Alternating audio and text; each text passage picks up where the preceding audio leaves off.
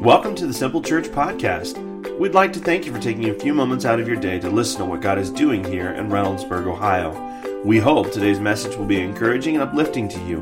To learn more about Simple Church, or maybe you'd like to be our guest for a service, please visit our website at www.simplechurchohio.com. There you'll find more information about us, location, service times, and even online giving opportunities. And now, here's today's message jump right into the message. And uh, we are in week five of a series called How to Live Through a Bad Day.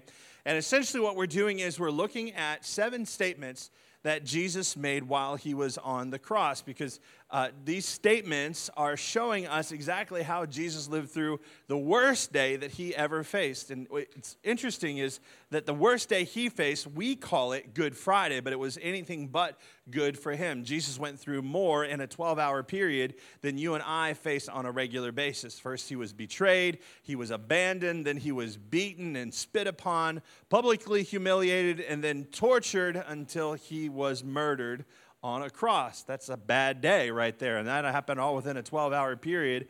And so we're looking at how Jesus faced that and learning lessons from the statements he made on the cross. For some of you, if you're here today and you say, Well, Aaron, this is a great message, but I'm not really going through a bad day right now. Well, that's awesome. Uh, it means that you're actually headed towards a bad day. Aren't you all encouraged this morning? Glad you came to church.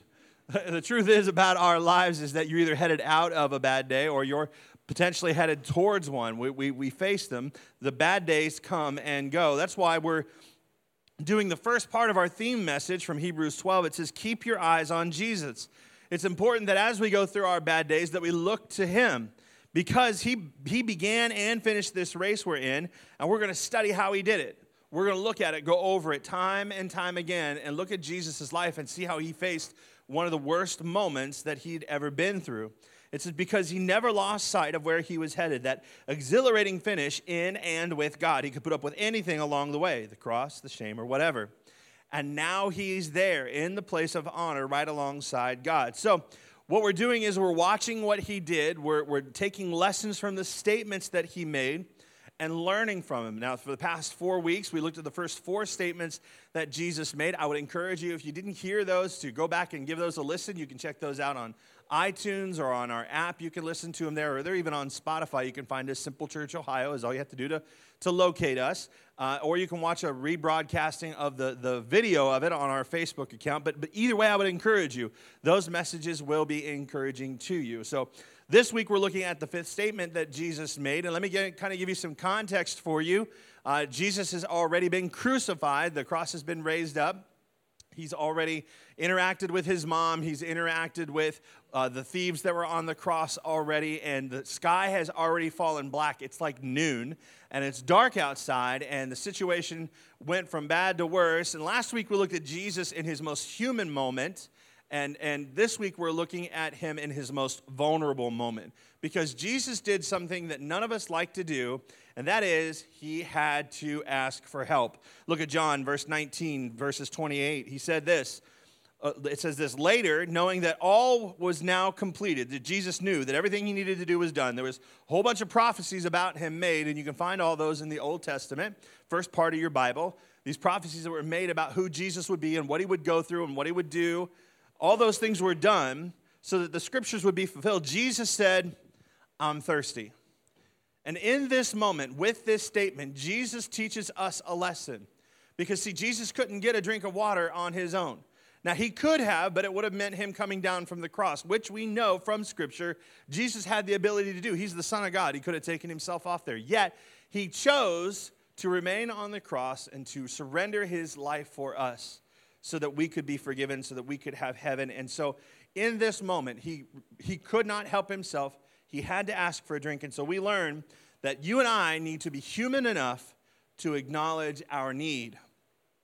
We need to be human enough to acknowledge our need. When we're going through our bad days, we can be like Jesus. We can be transparent and we can learn from him that we can face these things differently if we're willing to admit that we need help. Now, I know this isn't something that we like to do, especially us guys in the room. None of us like to ask for help. We don't like to stop and ask for directions. We buy furniture from IKEA. We don't even bother with them, do we, guys? Nope, we don't. And it's not just the guys. There's plenty of women in this room too. You guys don't, we don't like to ask for help. It's something we feel like we should be able to do it. I'm not sure if it's the American way or it has something to do with pride, but we, well, I know it does, but we don't, ha- we don't want to ask for help. We, do, we don't like it.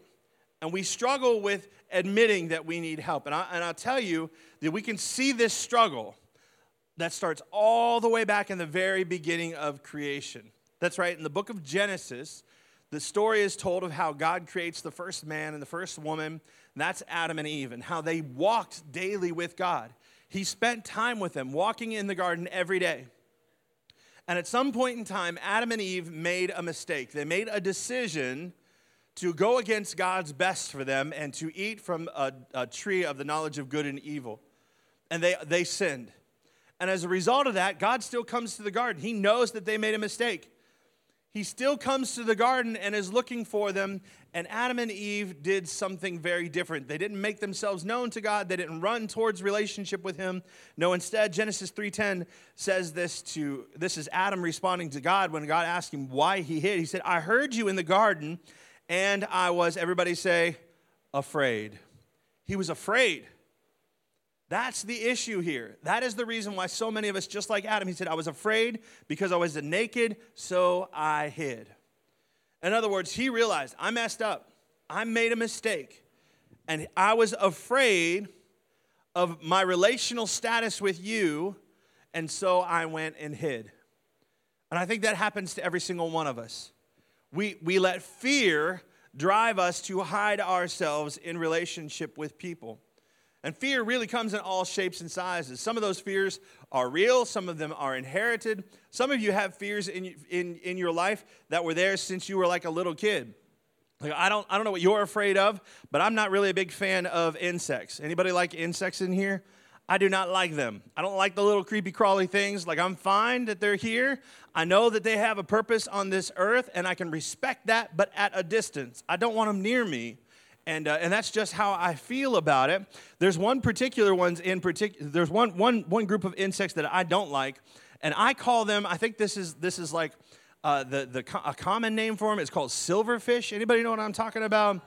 Oh, there it is. See, my people. I said silverfish first service, and they were like, What's a silverfish? I'm like, Well, it looks like a belly button lint with lots of hair. You know what I'm saying? That's what they look like.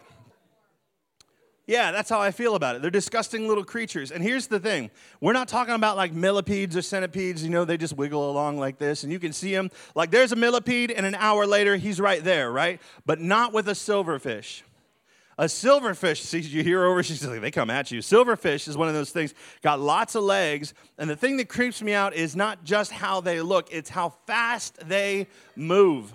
See, a silverfish likes to hide up underneath a box or something like that, and it'll take you for, like by surprise. You lift that box up, and they make a mad dash, not away from you, but towards you because they think you are a box that they can hide under. It's terrifying. I don't know if you can see that, but I'm a furry guy. My shirt just raised up about an inch off my body, right? Every hair is standing up all over. I do not like silverfish.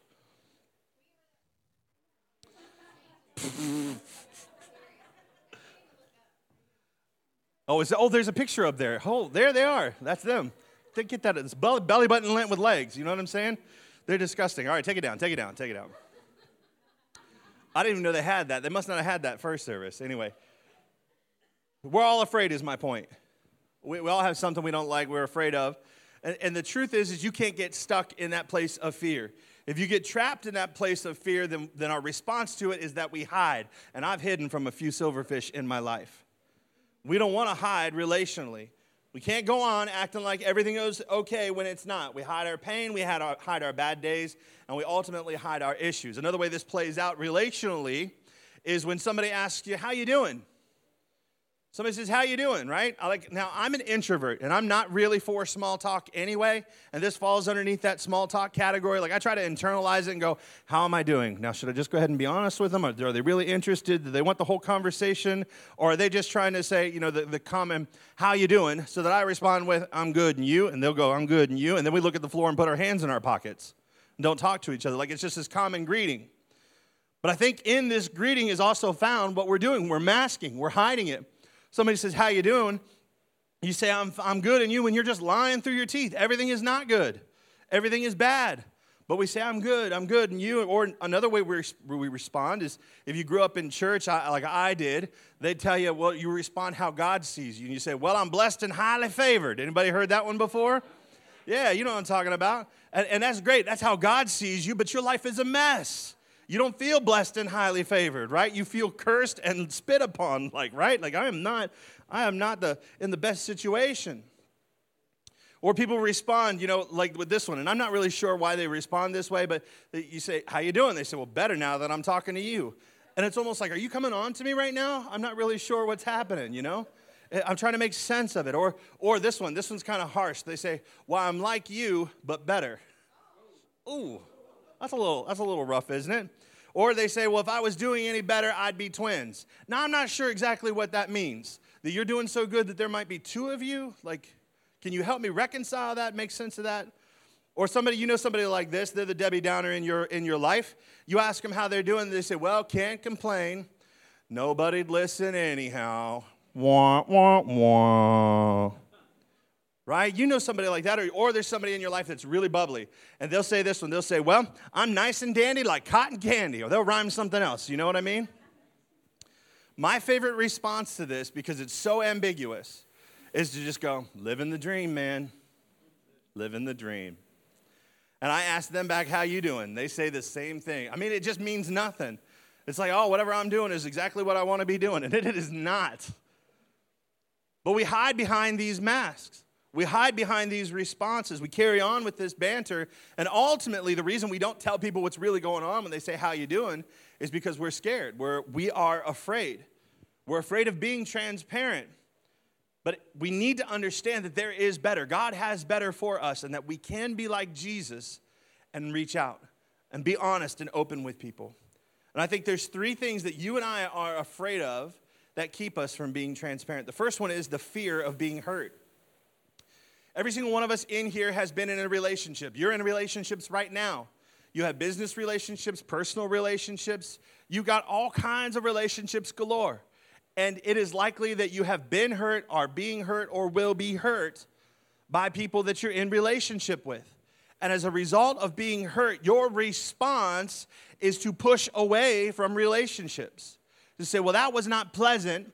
Or some of us even go so far as to say, never again. I'm never going to allow this to happen again. I'm not going to be hurt the way that I was hurt before. So I'm not going to be as transparent and authentic and real as I was before. I'm just going to keep people at arm's distance. I'm going to build up this little wall, and I'm going to live here with my hurts in this little place, and I'm going to be fine. Nobody's ever going to touch my life in that way again. But you need to understand if this is you, and I'm talking about you staying in this place is unhealthy and it's not good for you. You can't stay there. You got to let that hurt out. You got to get past that pain. David said this in Psalm 32. He said, When I kept it all inside, my bones turned to powder. My words became day long groans. The pressure never let up. All the juices of my life dried up. Now, I'm sorry. Sometimes I read the Bible and I read things and I'm like, that's just a disgusting way to describe that. All the juices of my life just dried up. Ugh. Thanks, David. He says, Then I let it all out. I said, I'll make a clean breast of my failures to God. In other words, I'll tell him. He said, Suddenly the pressure was gone. David is saying, just like the the wise theologian and philosopher Shrek said, Better out than in, I always say. You want to let it out. You want to say something to somebody, you need to let that hurt get out. Get rid of it. Don't get trapped by that hurt. The second fear we have is the fear of rejection. Man, I hate this one. This is like one of the number one fears in my life. I don't like being rejected. And all of us know this pain. We, we've applied for a credit card or applied, applied for a loan and got rejected. And it's like they almost rejected like the whole, our whole person. Like, wow, you don't think I have the ability to pay something back? Like you've just devalued my entire life's experience here. Or maybe you've been rejected by somebody that you ask out. Anybody ever been rejected before? Come on, I know there's more than just me in this room. I asked this, thanks, I appreciate that. He's, he's like holding it high so I can see right here. I got rejected by a girl in high school. I shared my feelings with her during class one day. I was like, hey, I just need you to know, I think you're fine. And she was like, oh, that's, and no, that's not what I said at all. Not at all. And uh, those aren't the words I used. I was just giving you the heart uh, behind it. So, anyway, because um, I was not that cool in school, to be honest. And, uh, and, she looked at me and she, she was like, Oh, that's interesting. And she turns and has a conversation with one of my classmates who said, So, what are you going to do with all that? What are you going to do with that? And she's pointing at me. And, and she says right in front of me, Well, I'm just going to let it blow over.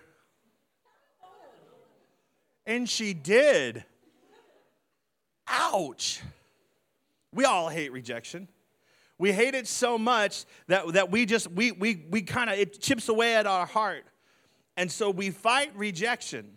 And the way we fight rejection is by doing whatever it takes to be accepted.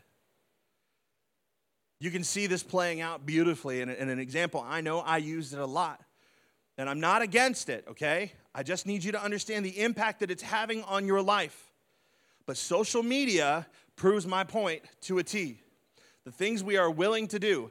I have never, ever in my life, not once, had a desire to sit in a lawn chair in my backyard and have a bucket of ice water poured on my head.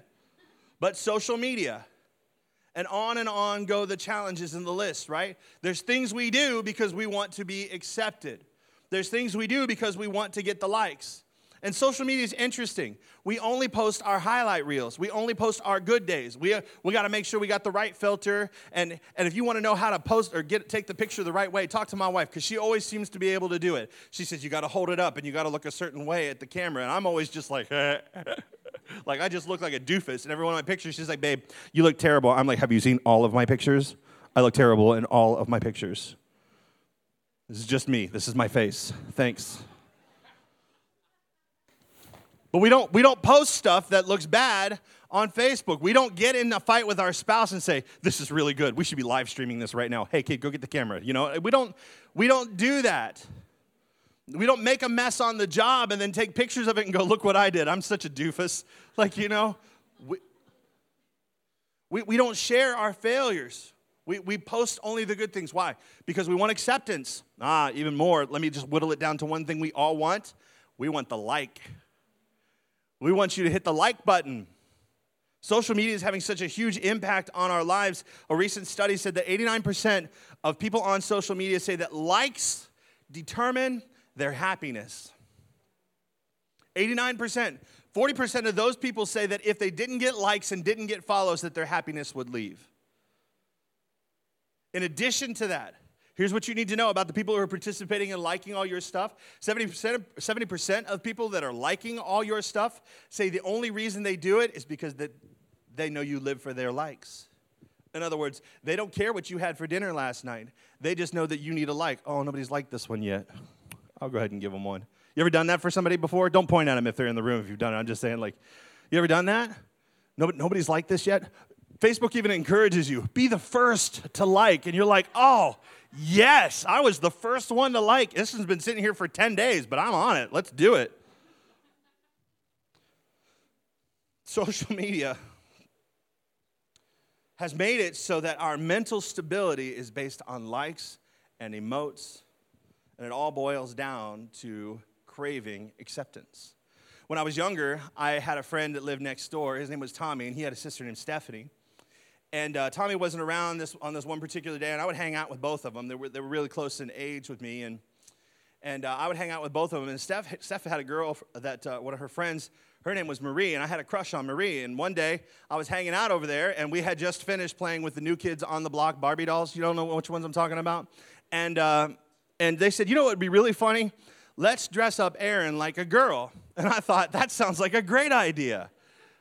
Because I wanted to be accepted. And so I let them dress me up. They did my hair and they did my makeup and put me in a blouse and a bra and stuffed it with some socks and put me in a skirt. And nobody had camera phones back then, thank God for that, right? You know, so we didn't have access to like capture the moment, but I'm still sharing it with you. See, it's all about being transparent, honest. Look what a good model I am. So here's, here's what happened. They said, That's really funny, but you know what would be funnier? Is if we took Aaron, now dressed up in these clothes, down to Kentucky Fried Chicken where his older brother works, let's go in there and let's embarrass his older brother. And I was like, yes, that sounds like fun. So we did. We went down to Kentucky Fried Chicken. My older brother could care less, but you know who got laughed at? Not him, this guy right here in a dress and my boy socks and my boy tennis shoes, but, but fully dressed like a girl. I got laughed at.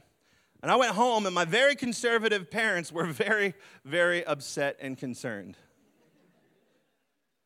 Reasonably so.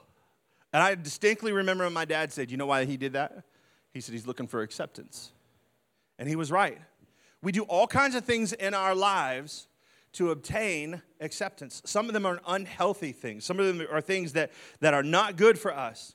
But this is nothing new. Even in biblical times, Jesus said this about a group of people for they loved human praise more than the praise of God. They were after the praise of man. They were after likes on Facebook more than they were their heavenly Father from heaven saying, I'm digging what you're doing. It's good. I like it. If I could put a heart on it, I would. They were after man's approval, they craved it. And it's a trap for our lives to crave acceptance from people. David knew that. He said this Thank you for making me so wonderfully complex. And I think this is a really nice way for saying, Thank you for making me weird. Thank you for not making me like everybody else. Thank you for not making me look like everyone. Thank you for making me different. Thank you for wiring me specifically to do a thing. Thank you. Th- thanks for making me complex. He goes on to say, Your workmanship is marvelous. How well I know it. He's talking about himself. He beat the trap of acceptance, he beat rejection because he knew God had accepted him. He knew that God had made him and loved him just the way that he was. The third fear that we have is the fear of being exposed. Man, we hate this one. We really push hard against this one. I'm talking about exposing your area of weaknesses. Every single one of us has a weakness in our life. And those of you that are trying to cover your weaknesses, everybody in your life already knows that that's your weakness. In fact, they're talking about it behind your back. They know the areas that you're weak. You're not hiding it from anybody. The problem with weaknesses is they are apparent but we hide them still because we tell ourselves a story. We repeat a story that the enemy tells us that if they only knew that I was struggling with this, if they only knew that I was weak in this area, then they wouldn't respect me, they wouldn't love me, they wouldn't accept me, they wouldn't be in my life. If they only knew, is the story we tell. And as a result of it, we spend a whole lot of time covering up our weaknesses trying to hide our weaknesses from other people. But let me do this. Let me liberate you for just a minute. I need you to understand that every single one of you in this room, including me, all of us, we all messed up. Every single one of us is a hot mess. We are. All of us are. In fact, the church is just a hospital. And all of us that are in here today, we're in a hospital getting well. Some of us have just been here a little bit longer than the others. We're all a mess. Uh, look at your neighbor right now and tell him you're a mess. See? You're, it's okay. It's freeing, right? You're a mess. We're all a mess. Welcome to it. Welcome to the mess. But here's the deal see, the enemy wants you to believe that you are isolated. The enemy wants you to believe that you are alone in your weakness, that there's nobody else going through the struggle that you're going through, there's nobody else going through the pain that you're dealing with. The enemy wants you to believe that because if he can keep you isolated, he can pick you off easier. That's his goal. And so, because you believe that you're the only one with the issue, you wear a mask. You fear being exposed. But check it out though. Paul said this in Second Corinthians. He said, "We refuse to wear masks and play games. Rather, we keep up everything or we keep everything we do and say out in the open. The whole truth on display so that those who want to see or who want to can see. Well, you say, see what? See that their life was, that they weren't perfect, to see that they were messed up too, to see that they were people that were in need of grace, that they were people that needed a Savior, they were people that needed God. John says it this way in First John. He said, But if we walk in the light, meaning everything's exposed, as Jesus is in the light, because see, Jesus went ahead of us. He lived in the light, he lived a life that was transparent. He said, If we do this, we have fellowship with one another. In other words, we have a relationship with one another. We fear that exposure, and, and the Bible's saying just get it out.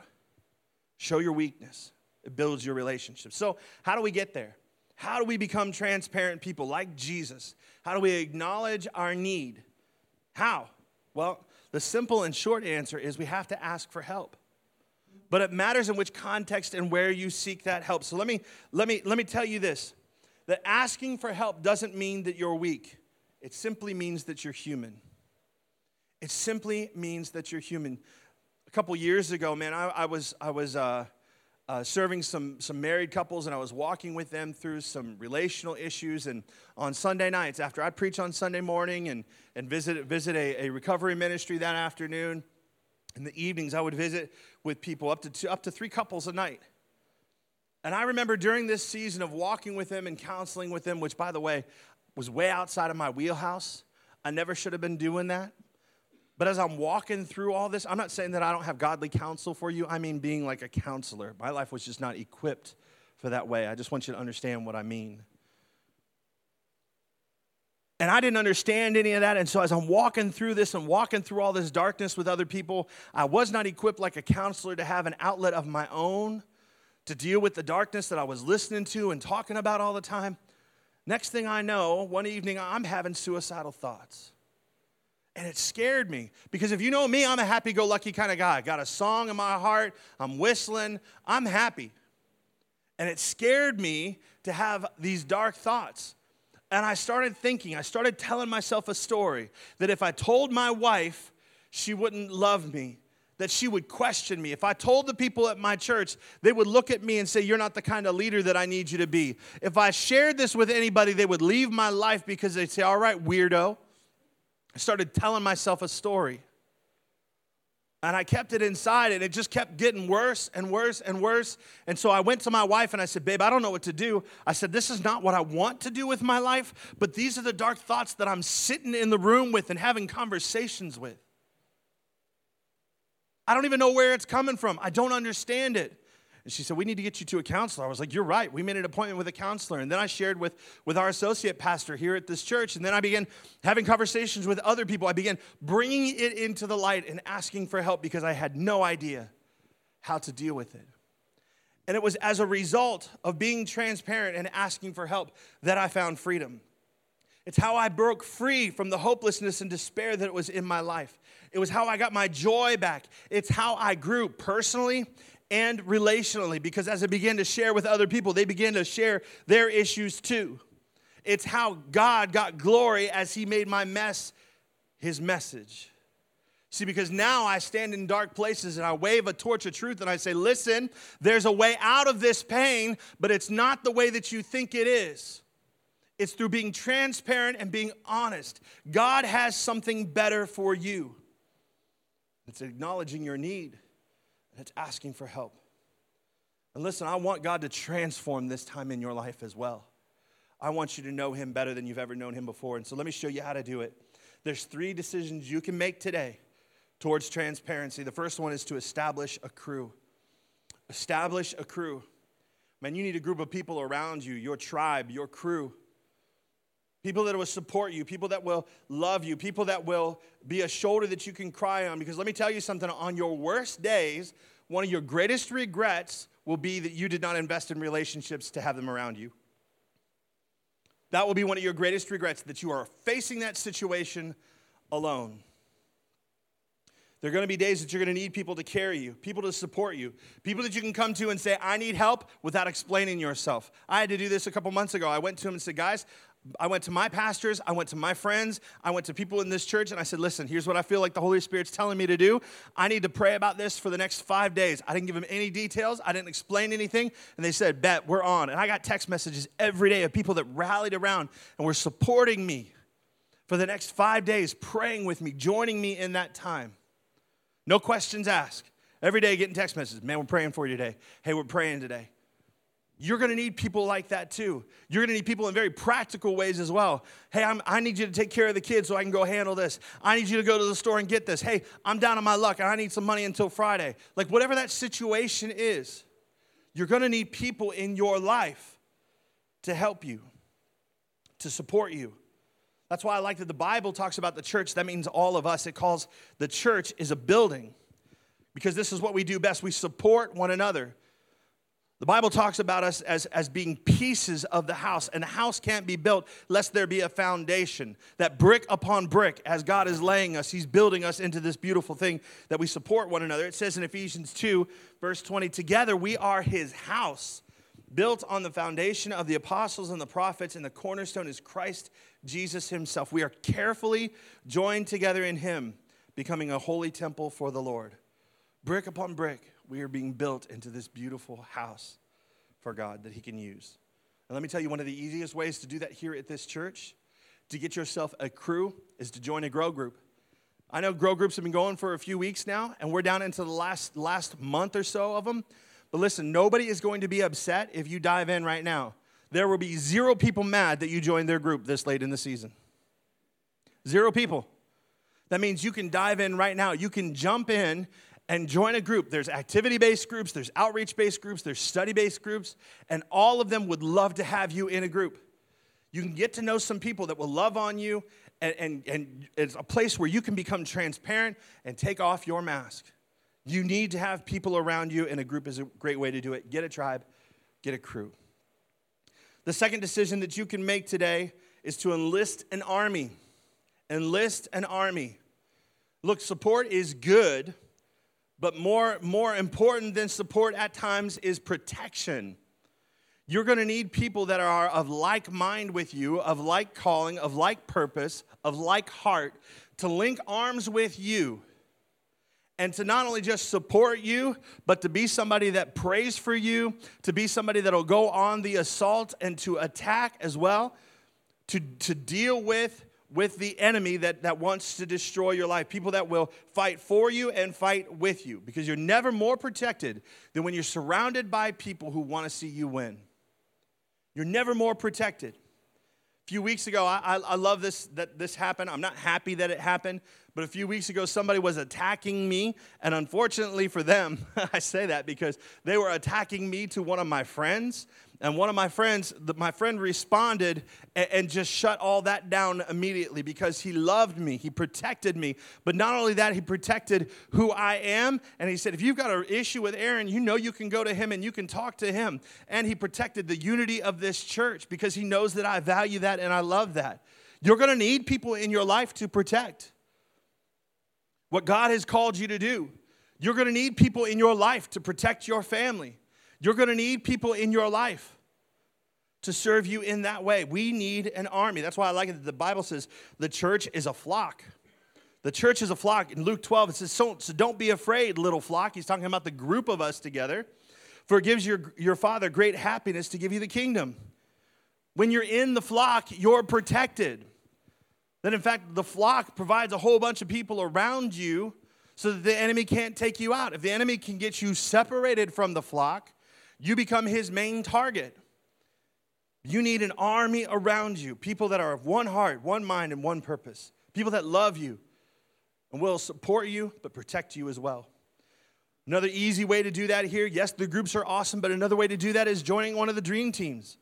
Man, the dream team is who serves here. You saw them in the parking lot as you came in. They greeted you at the door. They served your coffee this morning. They take care of your kids. They play on this stage. They do so much. You get into a group of people who are serving together. It's another way for you to get to know people that will love you, support you, and protect you. Some of you are like, well, I've been here for a while, Aaron, at Simple Church, and, and I'm just waiting on a personal invitation to get involved in a team. Here's your personal invitation join a team. We would love for you to be on a team. Not only do we need you, but we want you. We want you in our flock. We want you in our in our army. Enlist in an army. And this last one is probably the hardest one for each and every single one of us. The last decision you can make towards transparency is difficult. Because each and every single one of us make mistakes. And as a result of that, we beat ourselves up.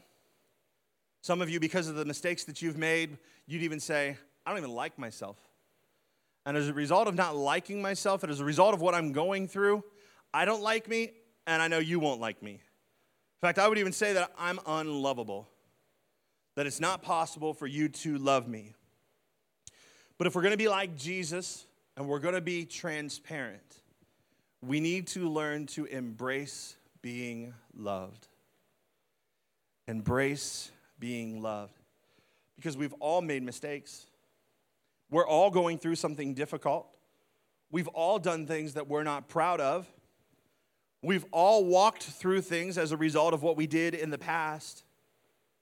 And each and every single one of us, we tell ourselves a story that because of what we're struggling with, because of what we did, that because of what we're walking through, that we don't belong. That because of what we did, we're excommunicated, but because of how long we've been gone, we can never come back. And we live with a fear that we are unloved. Unloved by people, unloved by God, unloved by God's people. And it's just simply not true. It's not who God is. God loves with a love that is unconditional. And I know it's really, really deep, so let me break it down for you. Unconditional means that there's no conditions. means there's no yeah buts. See, you, you say, well, I understand you love me, yeah, but you don't understand. No, there's no, there's, there's, there's no yeah buts. There, there's, there's no conditions that God gives us for his love. And as a result of us, the church, receiving his love, we turn around and our goal is to love unconditionally as well. What do we love? We love you. We love you in the same way that God loves you, with no yeah buts, with no conditions. You are loved. That's how this church family loves one another. It's with a love that has no conditions. You know, I talked to a friend this week and, and I called and checked in on her, and I know she was struggling. She's been going through something difficult. It's been hard on her, it's been hard on her family.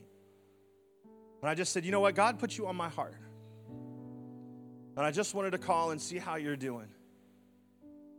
I, I couldn't tell sometimes because our church is continuing to grow and, and I don't always get to get around to see everybody. I wasn't sure if she'd been at church lately or not, but God, God put her on my heart because I missed her. So just want to see how you're doing. I know that I know that I know that things are still difficult right now. And she shared, she said, you know what, Aaron, the thing is, she said, I know I, I haven't been there and I know I've I know I've kind of pulled back. She said, I'm just so tired of this situation that I'm going through. My family's tired of it. And I just don't think anybody wants to hear about it anymore. And I said to her, I said, I do. I want to hear about it. I said, the truth is, I love you. I love you, and I'm, I'm ready to listen. And I know that your church family is ready to listen too. We love you. You are absolutely loved. And at the end of the conversation, I said, Listen to me. Don't ever leave me, don't ever leave your church family out. We love you. We want to walk with, it, with you through this. We know it's hard, but you're family. And family doesn't give up on family. That's why I love the Bible says the church is a family. Once you're in, you're in. And each of you needs to know today you are a child of God. You are a son and daughter of the Most High. You say, Well, I don't, I don't believe in God. That's okay. He believes in you. He believes in you. And scripture says this in Ephesians 2 You're a member of God's very own family, and you belong in God's household with every other Christian. You belong. No yeah buts, no conditions, no fine print. You belong in God's household. You belong together with us. When you're here, your family, as the great Olive Guardians say. It's true. And if you're still struggling, let me say this to you I can be me when I'm connected to those who believe in me. And you need to know that that's a truth for your life, that we believe in you and that God believes in you. Let's pray. Father, today I know that this room, all across this room, there's a representation of hurt that we carry, there's rejections that we carry and there's weaknesses that each and every single one of us have. And each and every single one of us is afraid to be found out. We're afraid that we're going to get hurt again. We're, gonna, we're afraid that if we put ourselves out there, we'll be rejected. We're afraid that somebody's going to find out we're weak in some area of our lives. And God, I know that every single one of those fears stems from some pain. And I just pray that in Jesus' name you would heal every hurt and every heart. And God, that you would go beyond healing it, that you would transform every heart. And that we ultimately, God, that those pains that have kept us afraid, that you would use them for our good and for your glory. And Lord, I pray that as we take steps of faith towards being transparent, God, that you would give us the courage, that you would give us the hope, that you would give us the faith that it takes to step out and to get in to, to find a crew, to enlist an army. And beyond those things, to, before we can ever do those two things, is to simply embrace that we are loved. Hmm. That you love us, that you're for us and that there's a whole group of people here in this church that because you have loved us, we in turn love. Not just you, but we love them. So, Lord, I pray you be with us this week as we make decisions to expand the borders of our hearts, to love, to get in relationship with people. Now, there's those of you in this room, the very first decision you need to make is, is actually beyond those there's a decision you need to make to be in a relationship with God. He's the difference maker here because many of you would say, Aaron, I've got an army of people around me, I've got myself a group. But without God, that's the great ingredient that you need to see your life transformed and changed. And I want you to know that no matter what you've done today, God loves you. No yeah buts, no conditions. There's nothing that can separate you from God's love because He Himself is love. And He sent His Son Jesus to show you how much He loved you. Because Jesus, in His death and resurrection, demonstrated God's love for you because He, in His own body, took on the weight of you and I's decisions and our sins. He did all that so that you and I could be forgiven and restored to a relationship with our Heavenly Father. And so, you're here today and the relational step is the one you need to take with God. I'm going to pray a prayer, and it's a prayer of admitting your need for a Savior, admitting that you have made mistakes, admitting your need for God in your life. And we receive, as we receive Jesus, that happens. I'm not going to make you stand up or come to the front. Nobody here is going to embarrass you. But I'm going to ask you if you're here today and you're making that decision would you just slip your hand up? Would you say, Aaron, that's me today? I'm going to do that. I'm going to join the prayer that you're going to pray in just a moment. I'm going to say yes. I'm going to enter a relationship with Jesus. Do that now. Slip your hand up. Church, let's pray together. Say, Jesus, I need you. Fill my life. Forgive me of my sins and make me brand new. Show me how to live for you and I'll spend every day doing that. Thank you, Jesus. Amen. Come on, guys, can we celebrate with those that said yes to Jesus today? Now, listen, if you made that commitment today, if you made took that step, that's the most important step. The second most important step is understanding your journey understanding what God has for you. And, and we've prepared something for you. It's four steps or four classes that we've prepared for you called Growth Track. And Growth Track happens every Sunday during our second service. That's this service right now in the conference room, right here down the hall. And we would love for you to, to understand hey, this is what God has for you. Because really, if you're brand new to this, we know that you don't know. We, we want to help you get connected to a church, even if it's not this one. I believe that, that another easy way for you to, to get connected with people is to get connected to a church. We want you to understand how God has made you, just like David said, complex. He's made you specifically and wired you specifically to do a specific thing we would love to show you what that looks like and what we believe God's called you to, to do and how you can be a part of that here at this church.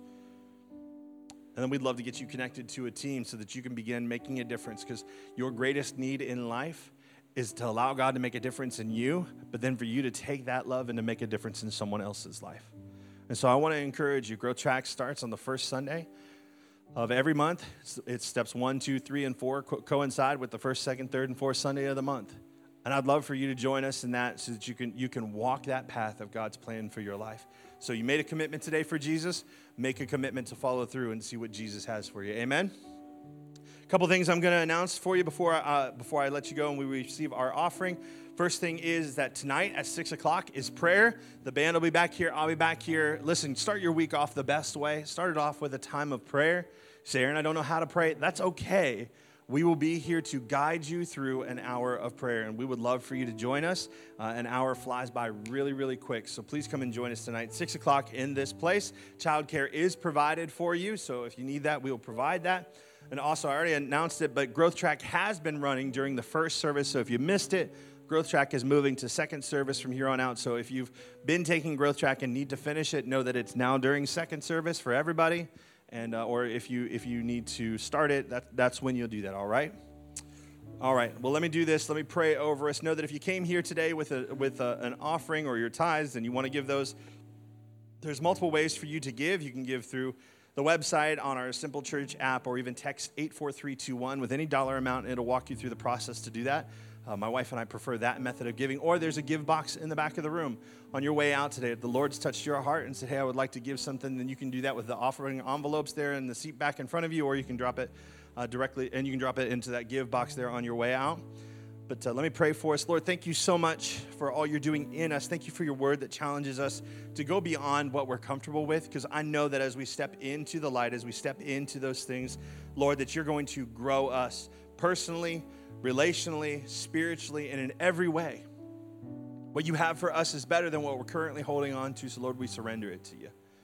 I pray, God, that, that the offering that we receive, Lord, would continue to be a blessing to all those that we serve. Lord, help us to make a difference that is greater than one we've ever made with every dollar that we receive, not just here in Reynoldsburg, not just here in this nation, but across the world. Lord, we love you and thank you for an opportunity to be generous. Bless it as we receive it. And it's in Jesus' name we pray. And everybody said, Amen. I'll be here at this altar with my team to pray with you if you need anything.